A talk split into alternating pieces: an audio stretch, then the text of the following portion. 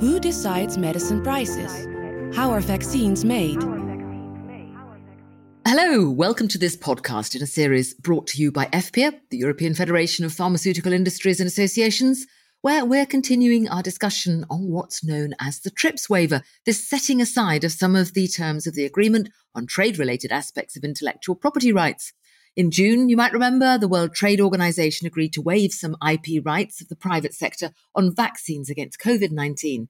Some proponents argued that this increases access to those vaccines. Well, now, the WTO is considering extending that waiver to cover diagnostics and therapeutics for COVID 19 too, but it is proving complex and somewhat controversial.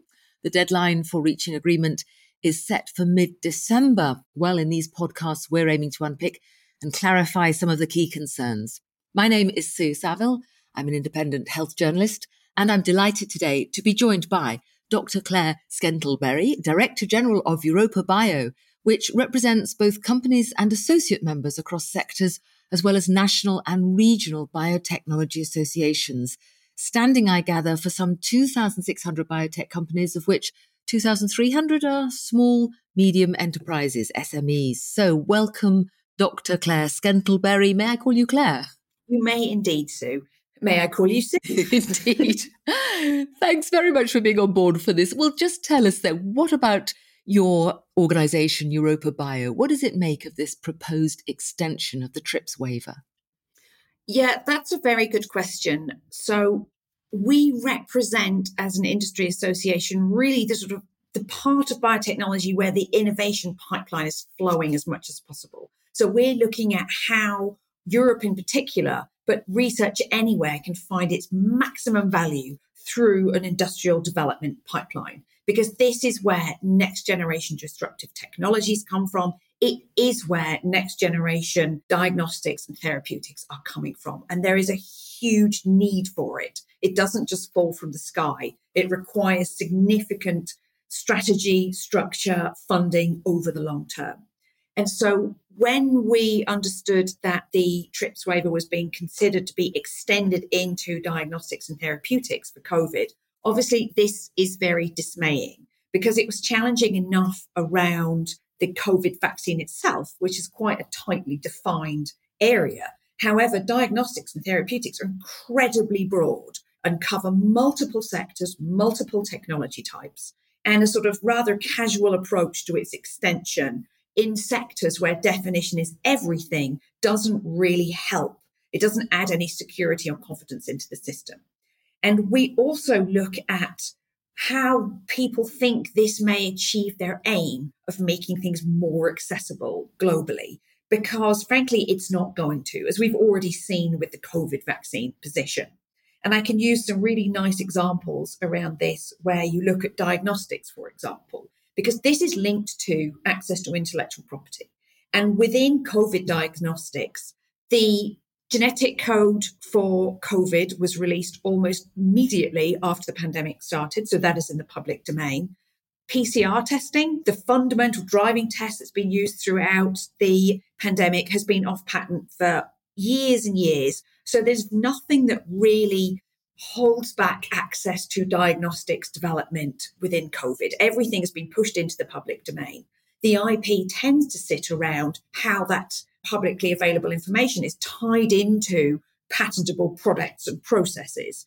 And that's not necessary. It's completely beyond the remit of what they wish to do, especially as you can buy literally hundreds of different types of COVID test from the corner shop in container loads off the boat. So that was a really good point in that there is no benefit to applying this into diagnostics with COVID.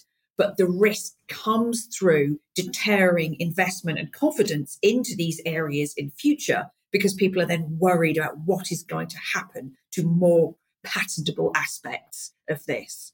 So, if then IP is a global issue these days, do you think then the waiver, if extended, really would undermine the incentivizing and investment in biotech globally?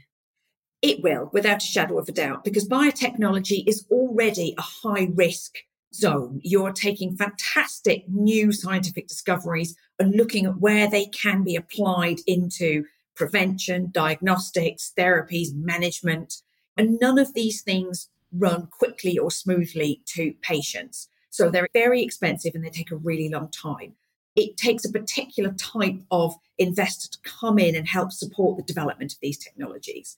So anything that changes how biotechnology might be perceived to make it more risky as a pipeline or a pathway for investment drives down investment into that area without a shadow of a doubt. Even if, as we see in the TRIPS area, it's very complex, it's very nuanced. It only needs to change the perception that biotechnology is harder and higher risk and more vulnerable to get investors looking elsewhere, particularly now in this global economic environment that we currently have. You know, there are other places that people are going to put their money for investment right now. And de risking biotech is absolutely critical if we want to keep those disruptive innovations flowing. And as you say, taking a global perspective, although the name of your organization, Europa Bio, shows its roots in Europe, the biotech industry is, of course, truly global. So you're looking to influence or have a say on the discussions of the World Trade Organization. What influence can you, as Europa Bio, have on that global stage? Well, we're very fortunate to be part of a really great network called the International Council of Biotech Associations, the ICBA. And I currently hold the vice chair position on that. And this is a collection of national biotechnology associations from all corners of the world that work together around key common areas of concern. So we put aside geographical territories and we come and say, what will have a global impact on biotechnology? What will impact small companies and innovation flows everywhere? And something like the TRIPS waiver is exactly one of those topics. So with the ICBA, with amazing associations all around the world, we go and talk to the WTO, we go and talk to our national governments and go, please look at this and understand that this will impact the innovation landscape in your own country.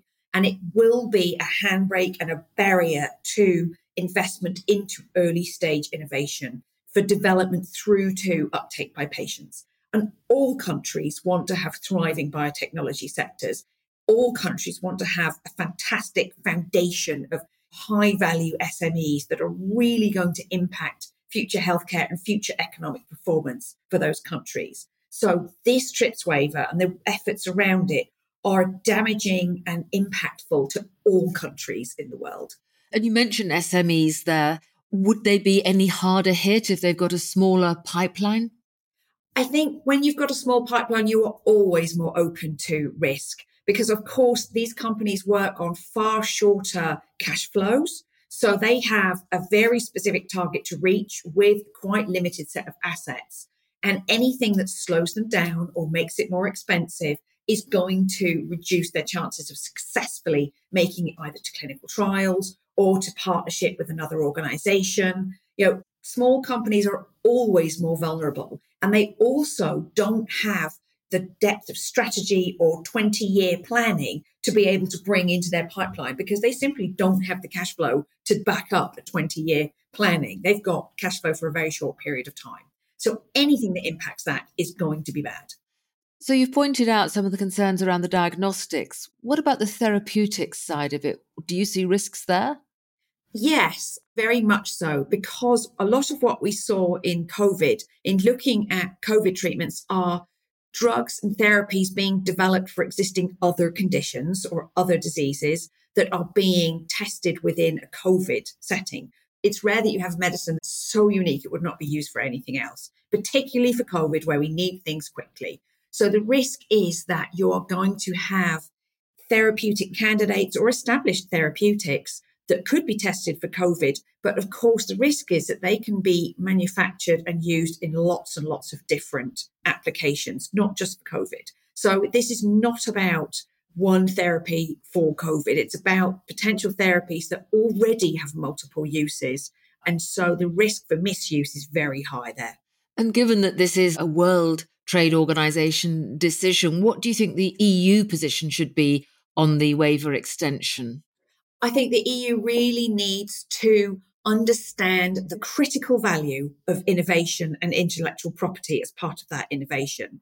Doing the amazing research that Europe does and the number of startups that we have, that's really good. but it doesn't guarantee success. They really need to understand that this needs to be protected and supported right through to much more mature areas of uptake. And not only that, for the small company's ability to progress, if large companies are then looking at these areas and going, right, we're going to disinvest from this area because it's too high risk, then there is nowhere for those company technologies to go from smaller companies. And that backlog, that slowdown, and that stagnation in innovation feeds right back down through the pipeline.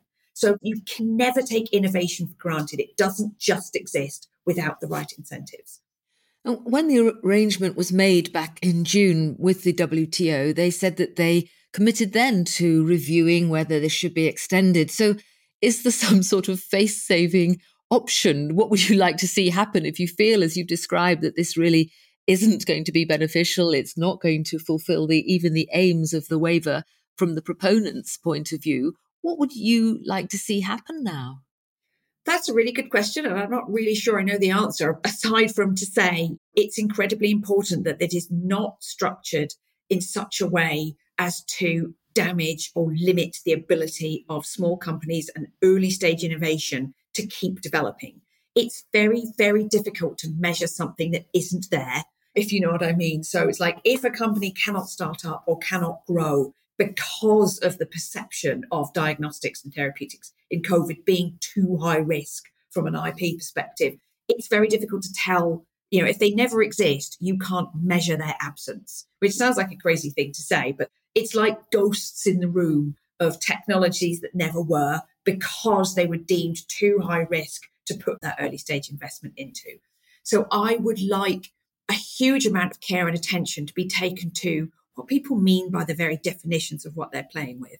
Because, as we said right at the beginning, what do you mean by diagnostics and therapeutics? Is it COVID itself? Is it long COVID? What sectors does this cross over? What technology areas are you extending this to?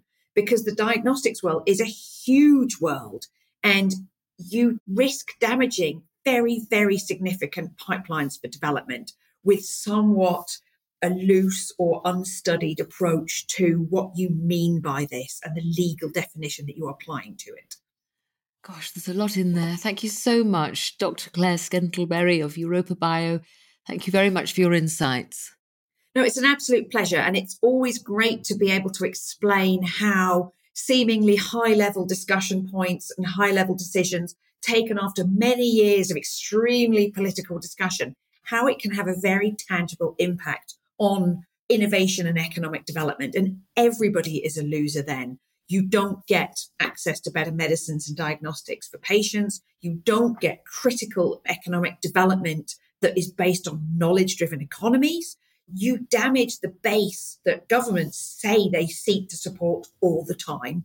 And so we're saying, please don't do this. Please look at what you're doing and please take care to protect the innovation because then everybody benefits. Well, thank you so much for your thoughts there. And for our audience, we will have further podcasts hearing from others on this issue of the proposed extension of the TRIPS waiver. So do click the subscribe button to be the first to know when we release another episode. And please do leave a rating and a review. Bye for now.